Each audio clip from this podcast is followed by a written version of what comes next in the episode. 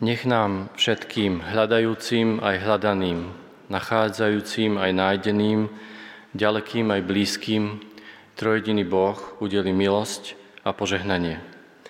Nech nás vovádza do pravdy.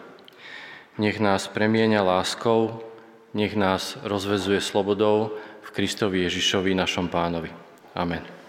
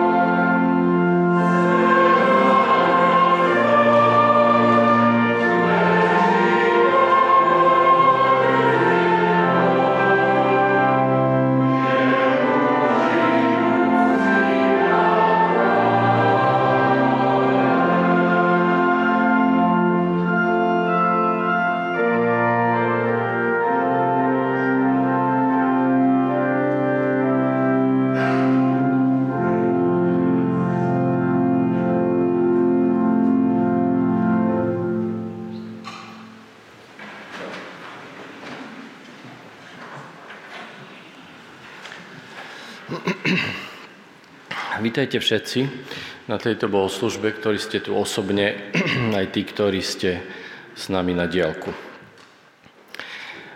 Začal sa školský rok. A ja mám otázku na deti. Kde ste? Tu ste, tu ste. Nejaké. Keď sa povie rok, tak čo sa vám vybaví? Takéto od teraz do júna, alebo ten kalendárny rok od januára do decembra. Skúste zakričať. Je to školský rok alebo kalendárny pre vás?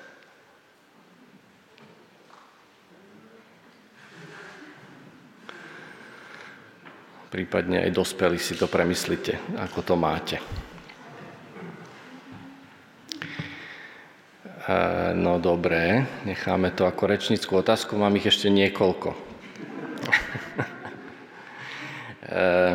že Teda, aký, aký je rozdiel pre vás dospelých, okrem dopravnej situácie v Bratislave medzi školským rokom a prázdninami? Aký je rozdiel medzi prázdninami a školským rokom pre vás, dospelých? Ehm, čo pre vás znamenajú víkendové dni a pracovné dni? Aký je rozdiel medzi tým pre vás? Um, aký je rozdiel medzi prítomnosťou na bohoslužbe v kostole a napríklad v kaviarni a na porade? Je to dramatický rozdiel. Um, ako riešite odveké napätie medzi nebeskými a pozemskými nárokmi? ako hovorí Dietrich Bonhoeffer, ako riešite toto falošné napätie.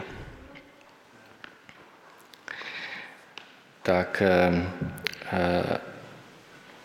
toto je úvod do ško- bude to úvod do školského roka, ktorý bude mať Marek Markuš spolu s Pavlom Apoštolom a možno nám ponúknú aj odpovede na tieto otázky.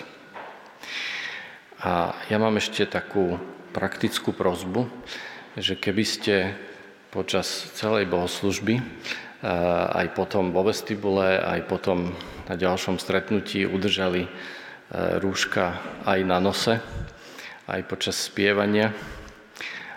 Je to pre vzájomnú bezpečnosť.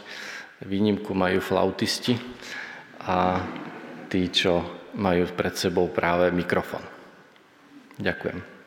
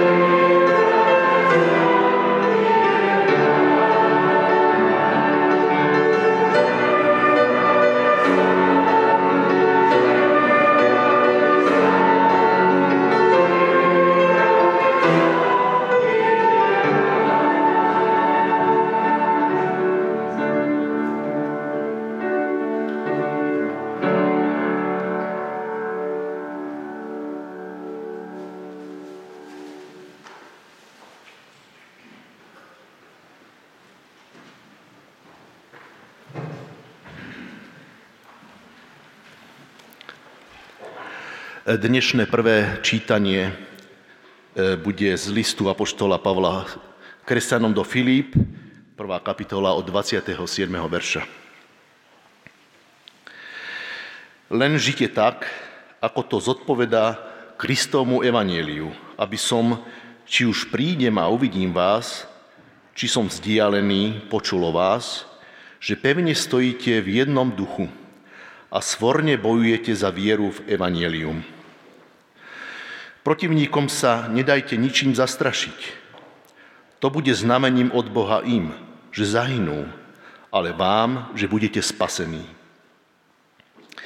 Veď vám sa dostala milosť pre Krista, aby ste v Jeho, aby ste nie, nie, nielen v Neho verili, ale aj v Neho trpeli. Vedíte predsa taký istý zápas, aký ste videli u mňa a teraz o ňom počúvate. Ak teda jestuje nejaké povzbudenie v Kristovi, ak je nejaká útecha z lásky, nejaké spoločenstvo ducha, nejaký súcit a milosrdenstvo, dovršte moju radosť. Zmýšľajte rovnako, rovnako milujte, buďte jedna duša a jedna myseľ. Nič nerobte zo ctižiadostivosti ani pre márnu slávu, ale radšej v pokore pokladajte iných za vyšších od seba. A nevyhľadávajte iba svoje záujmy, ale aj záujmy druhých.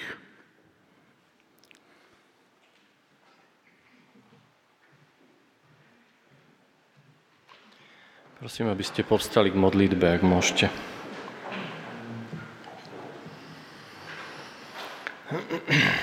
Pane Bože náš, a sme na začiatku nového obdobia školského roka a nevieme, aký bude. A všeli, čo sme si síce premysleli, pripravili sa, máme semafóry, máme príručky, máme aj ventilačné prístroje, ale napriek tomu nevieme, čo bude o týždeň a ako bude vyzerať náš život prakticky a, a vôbec. Prežívame zneistenia a potrebujeme povzbudenie, potrebujeme spoločenstvo ducha, potrebujeme nádej a potrebujeme sa o niekoho oprieť, hľadáme o čo a o koho sa môžeme oprieť.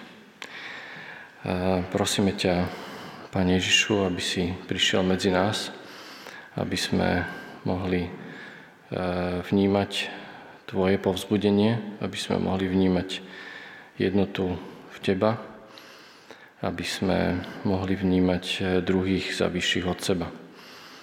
Prosíme ťa, aby si prišiel medzi nás aj teraz a požehnal e, toto stretnutie pred Tebou, Bože.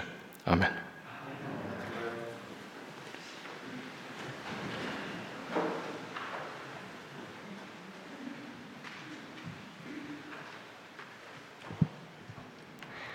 Budeme čítať list Filipenom, 2. kapitola. Zmýšľajte medzi sebou tak, ako Kristus Ježiš. On, hoci mal Božiu podobu, svoju rovnosť s Bohom nepovažoval za korisť, ale zriekol sa jej. Keď vzal na seba podobu služobníka a stal sa podobným ľuďom a podľa vonkajšieho zjavu bol pokladaný za človeka. Ponížil sa a stal sa poslušným až na smrť, a to smrť na kríži. Preto Boh nad preto ho Boh nad všetko povýšil a dal mu meno nad každé meno, aby sa pri mene Ježiš zohlo každé koleno tých, čo sú na nebi, na zemi aj v podsvetí, a aby každý jazyk vyznával na slávu Boha Otca, Ježiš Kristus je Pán.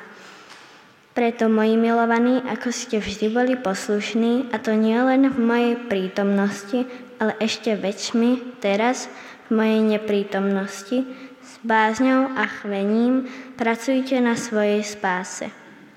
Veď Boh pôsobí vo vás, že chcete i konáte, čo sa jemu páči.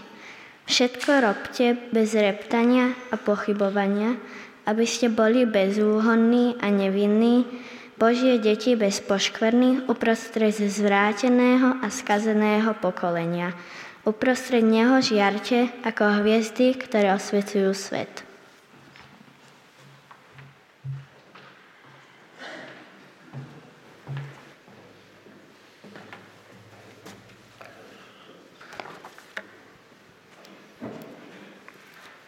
Dobré ráno. Vítajte v školskom roku 2020-2021. Nový školský rok začína preto, lebo skončili letné prázdniny. Ale letné prázdniny pre deti vznikli preto, aby mohli doma pomôcť pri žatve pôvodne. Cyklus školského roku teda vznikol ako sekundárny dôsledok oveľa staršieho hospodársko-prírodného cyklu, ktorý končil, keď bola úroda bezpečne pod strechou.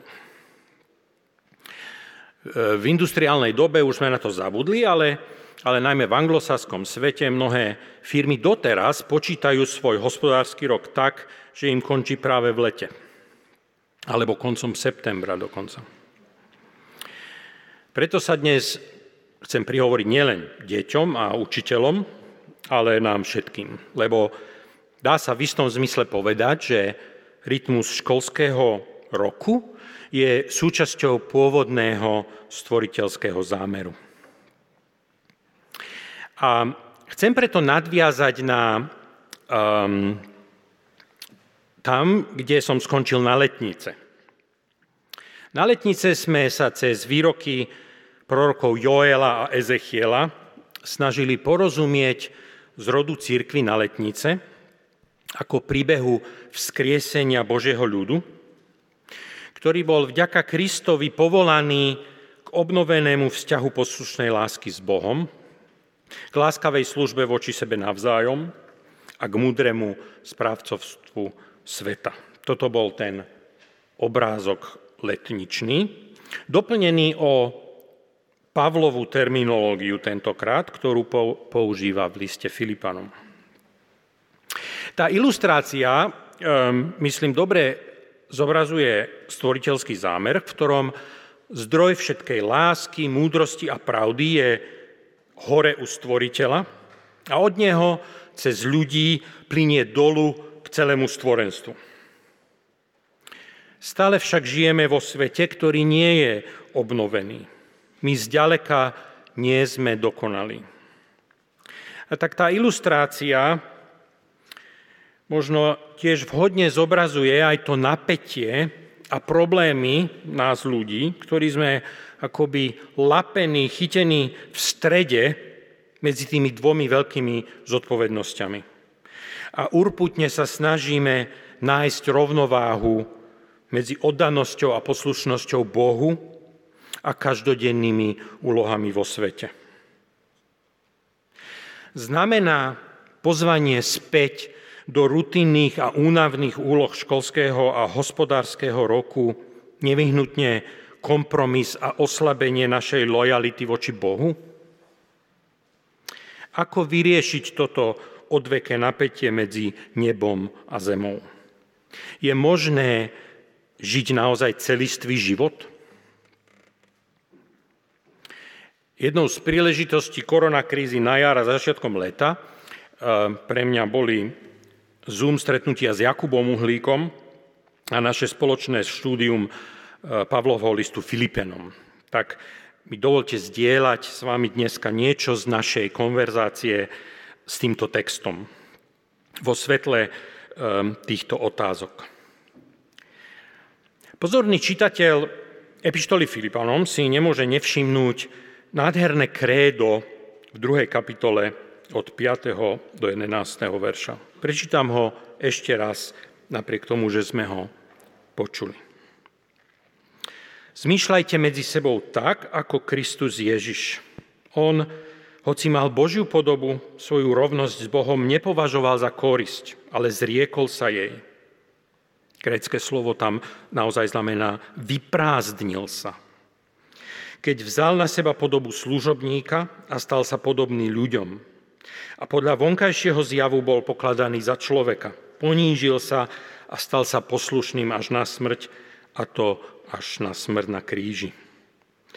Preto ho Boh nad všetko povýšil a dal mu meno nad každé meno, aby sa pri mene Ježiš zohlo každé koleno tých, čo sú na nebi, na zemi, aj v podsvetí, aby každý jazyk vyznával na slávu Boha Otca, Ježiš Kristus je Pán.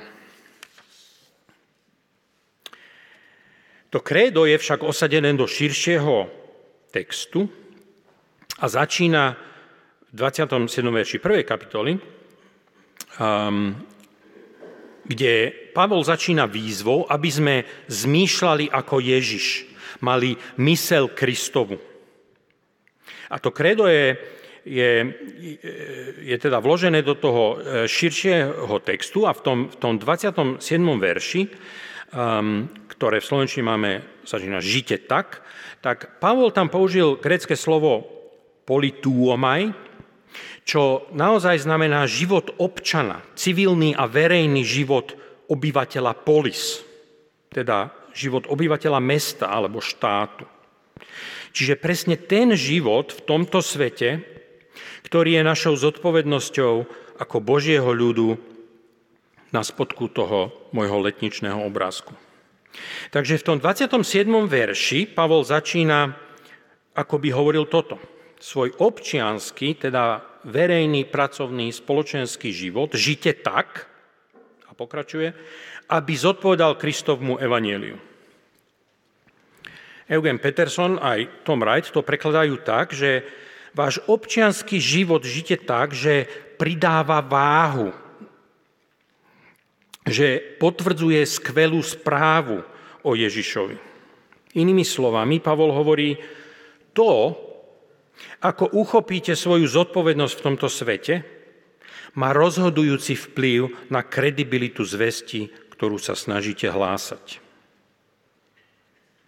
To, ako uchopíme svoju zodpovednosť v tomto svete, má rozhodujúci vplyv na kredibilitu zvesti, ktorú sa snažíme hlásať. Tak sa pozrime na Pavlové rady, ktoré nasledujú a ktoré sú akoby predlžením všetkých základných vyhlásení kréda o Ježišovi a o jeho myslení. Tak za prvé, Pavol hovorí, pevne stojte v jednom duchu a svorne bojujte za vieru v Evangelium. 1.27 a neskôr zmýšľajte rovnako, majte tú istú lásku, buďte jedna duša, jedna mysel. 2.2. Tak, ako je Ježiš rovný s Bohom, rovný Bohu, tak Pavol vyzýva k zjednoteniu na všetkých úrovniach našich bytostí. Úrovne ducha, duší, myslí v tej istej láske, aká je medzi synom a otcom. A ešte lepším majstrom slova lásky je Ján, ktorý v prvej epištole Jána 4.11 hovorí, milovaný, keď si nás Boh tak zamiloval, aj my sa máme navzájom milovať. Boha nikto nikdy nevidel.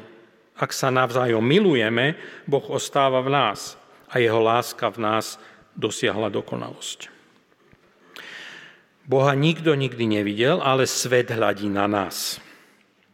A preto prvou a najdôležitejšou podmienkou kredibility našej evanieliovej zvesti je láska a z nej plynúca jednota medzi nami. Za druhé. Dostala sa vám milosť pre Krista, aby ste v Neho nielen verili, ale za Neho aj trpeli Vediete predsa taký istý zápas, aký ste videli u mňa. Pavol píše z väzenia a svojim vlastným príbehom demonstruje, že to napätie medzi nebeským a pozemským je zatiaľ stále neoddeliteľnou súčasťou nášho poslania. V rôznych časoch a kontextoch sa toto napätie prejavuje rôzne. Niekedy to je dramatické, ako u Pavla, ako u Bonhoeffera, Ako u našich otcov a pravcov, ktorí boli väznení nacistickým alebo komunistickým režimom. Niektorí aj aj. Niekedy to je menej dramatické ako v našej dobe.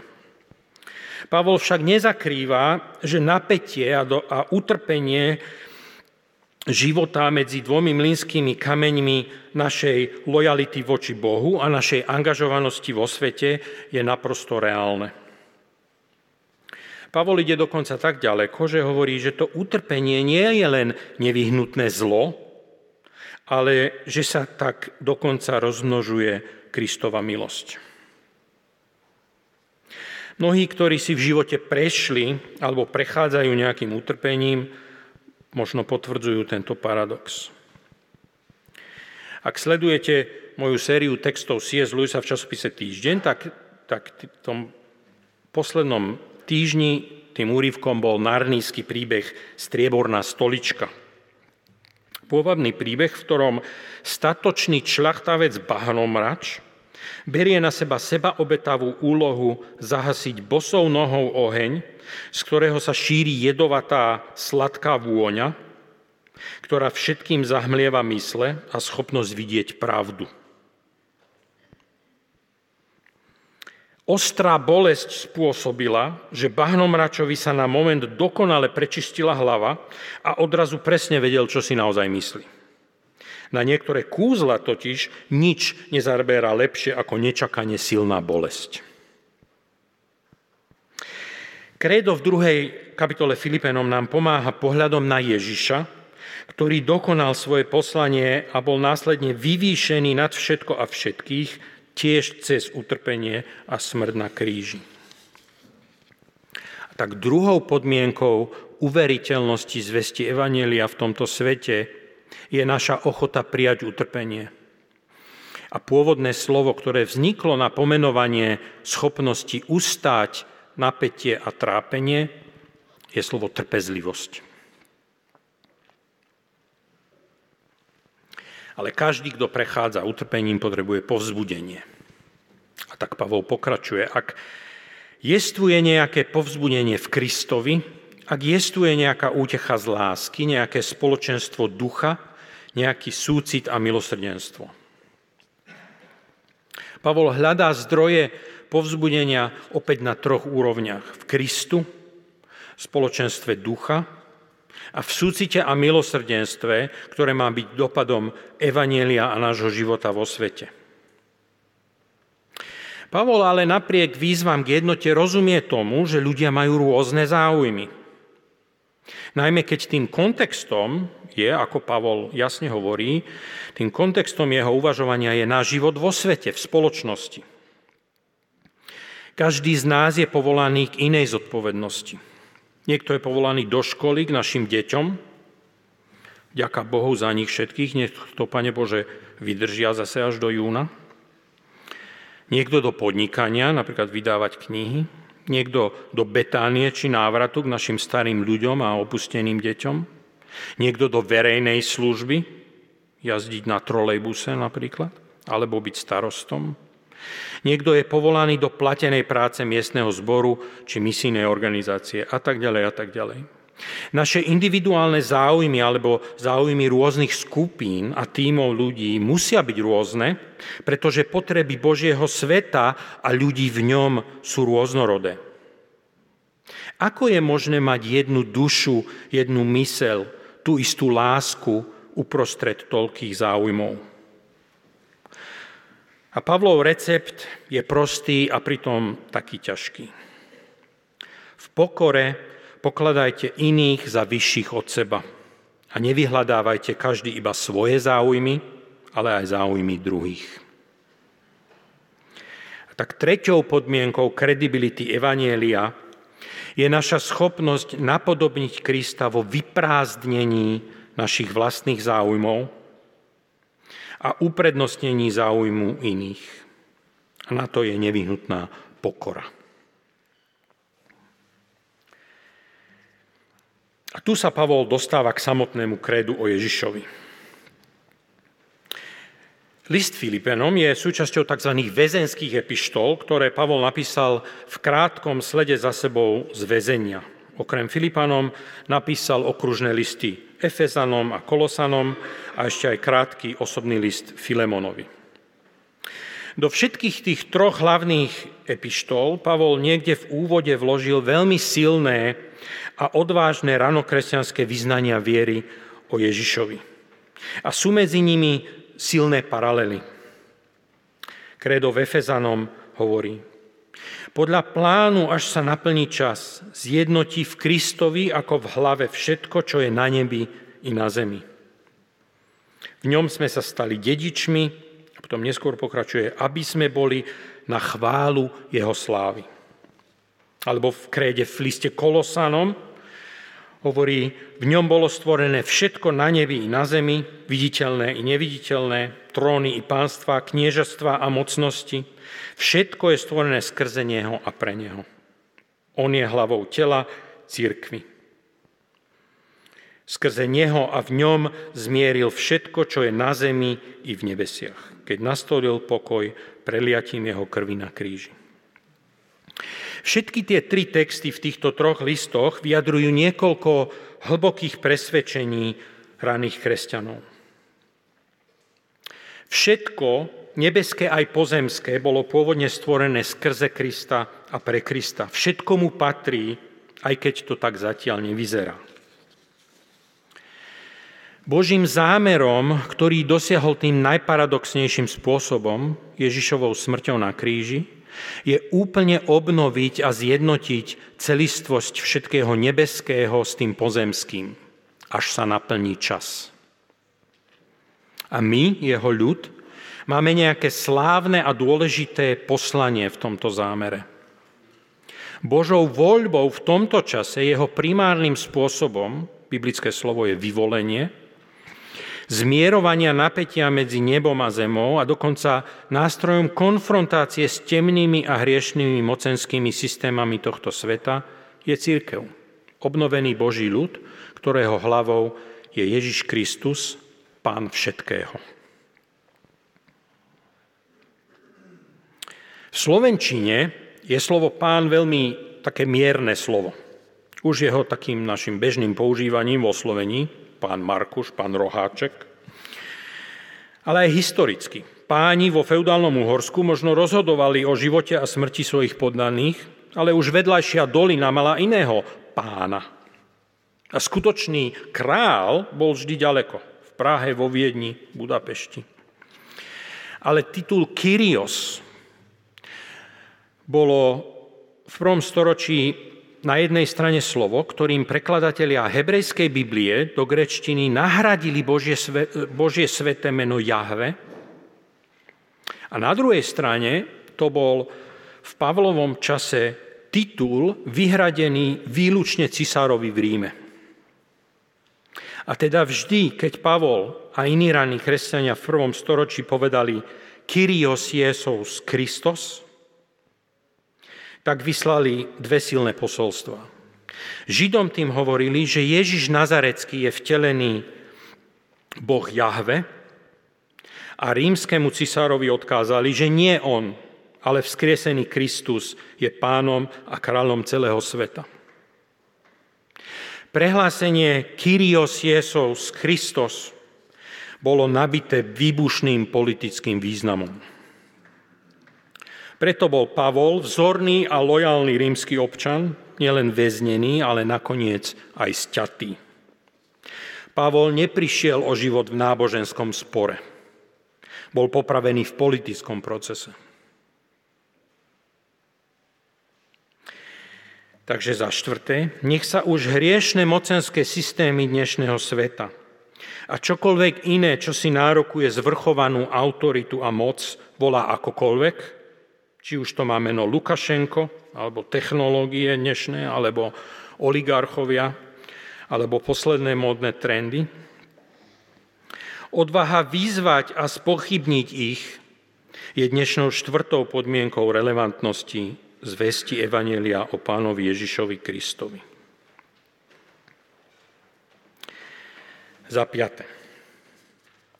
Preto, moji milovaní, ako ste vždy boli poslušní, V mojej neprítomnosti s bázňou a chvením pracujte na svojej spáse. Toto je jeden z tých krásnych veršov Novej zmluvy, s ktorým si my reformovaní sola fide protestanti nevieme celkom rady. Úporne pracovať na spáse? Veď milosťou ste spasení skrze vieru. A to nie z vás, je to Boží dar, píše hneď na vedľajšom papíruse Pavol do Efezu tým istým perom.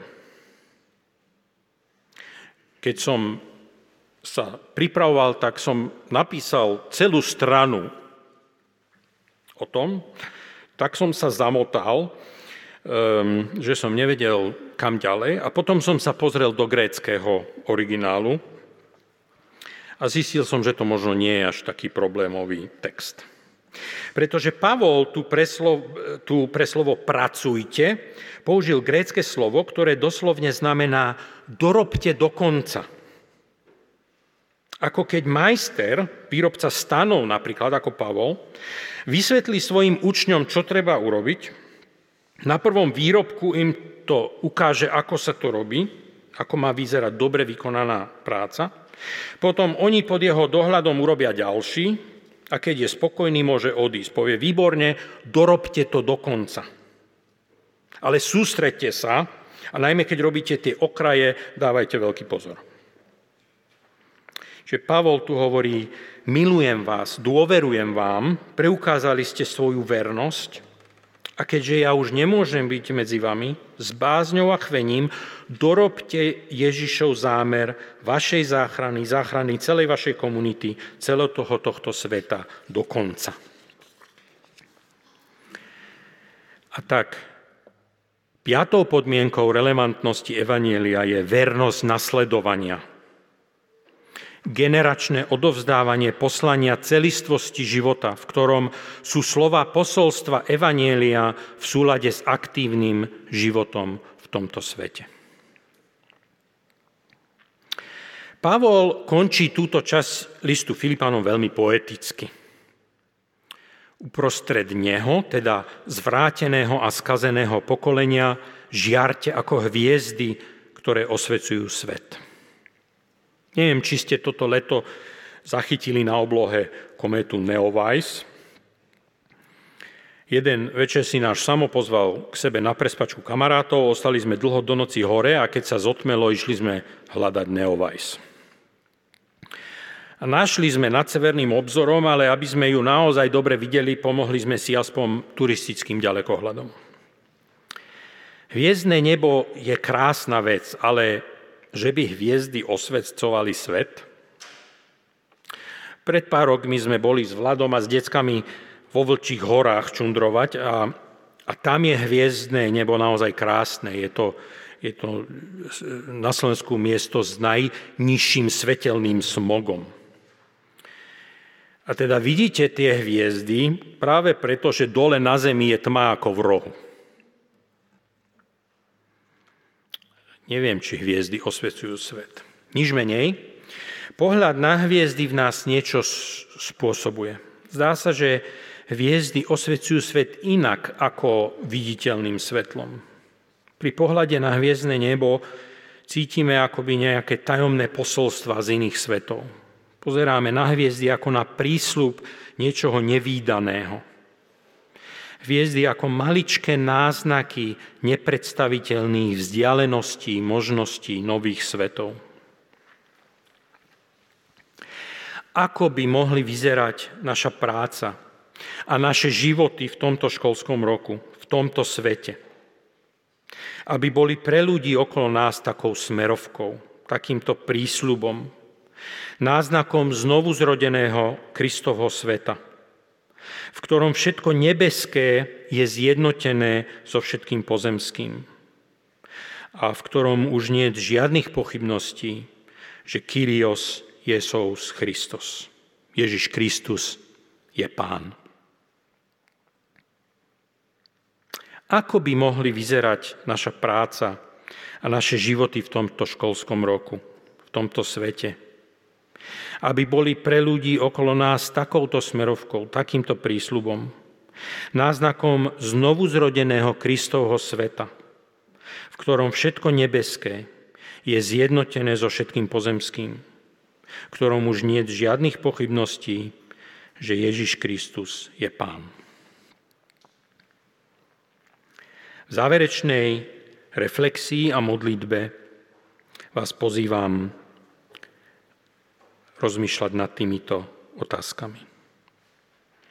Láska a jednota.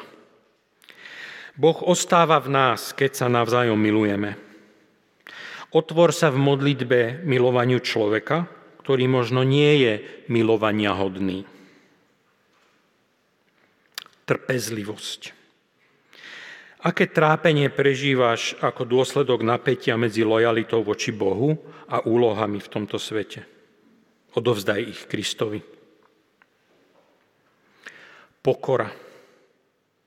Ktorý tvoj záujem by sa mal vyprázdniť, aby uvoľnil miesto pre záujem niekoho druhého?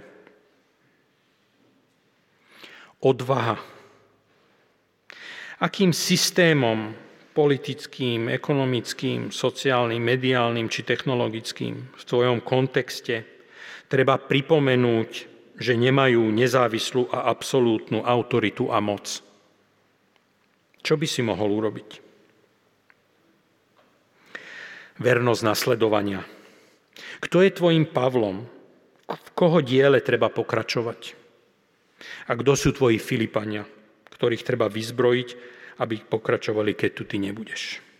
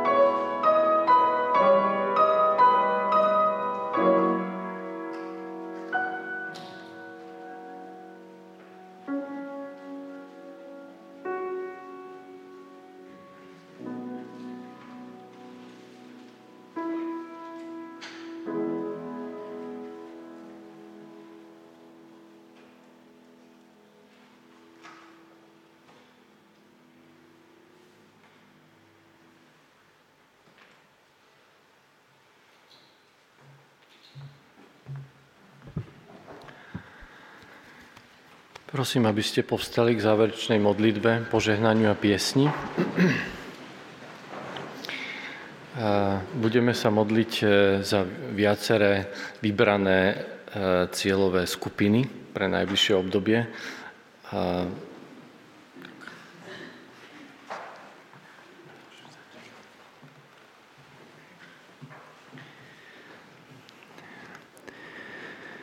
Pane Bože, ďakujeme Ti za dnešný moment a ja by som ťa chcel poprosiť špecificky za deti a študentov, ktorí aj tento rok nastúpili zatiaľ fyzicky do školy a prosím ťa, požehnávaj ich v ich snahách, v ich vzdelávaní, či už teda to bude fyzicky, alebo to bude aj nejako zmiešanie online. Buď ty s nimi, prosím. Mm-hmm. Pane, Ti chcem veľmi poďakovať za ľudí, ktorí sú medzi nami a rozhodli sa ísť na cestu toho, že budú učiť deti. Či sú to na vysokých školách učitelia, alebo na základných, na stredných, materských, alebo v rôznych táboroch a besiedkách. Som Ti vďačná za to, že sú ľudia, ktorí e, išli za volaním svojho srdca a venujú sa iným deťom. A chcem ťa z tohto miesta prosiť, aby sme na nich nezabudali, aby sme ich pozbudzovali, aby, sme, aby si aj ty na nich myslel v tomto, čo ich čaká tento školský rok, aby si im dal odvahu každé ráno stať a, a ísť medzi nové deti a aby si im dal lásky plné srdcia, aby rozdávali viac, než je v nich, lebo to je od teba, tak ti, tak ti ich dávam do rúk. Ďakujem.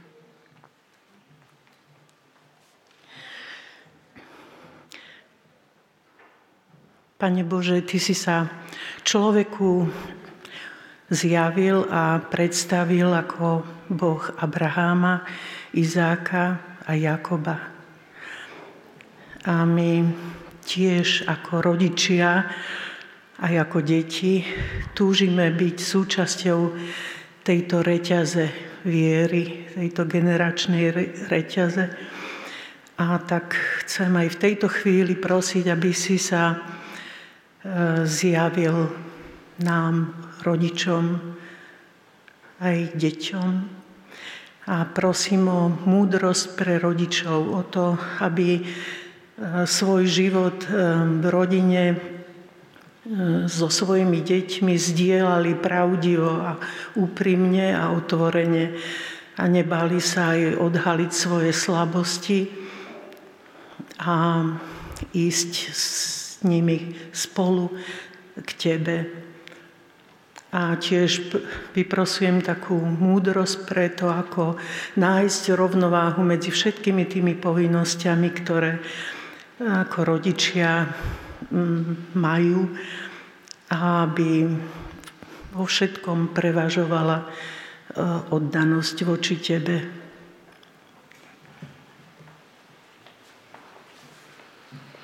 Pane Bože, ja Ti ďakujem aj ťa prosím o všetkých verejných činiteľov, všetkých ľudí, ktorí sú na tých verejných miestach a robia tie rozhodnutia eh, aj v našom mene, tak ťa prosím o lásku, pokoru, odvahu a vernosť v nasledovaní ehm, v tom, čo robia, aby sa pýtali, prečo robia, čo robia, či to môžu robiť, tak ťa prosím, aby si aj využil tvoj priestor v čase tejto pandémie a, a bol proste medzi nimi v ich práci. V tvojom drahom mene ťa o to prosím. Amen.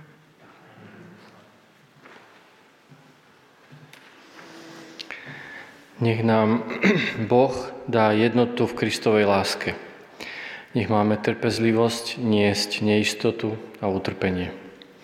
Nech máme pokoru jeden k druhému a nech máme odvahu čeliť temnote v nás, v Tvojom mene, Kriste. Nech nám Boh dá vernosť naplnenia Božieho kráľovstva už tu na zemi. Amen.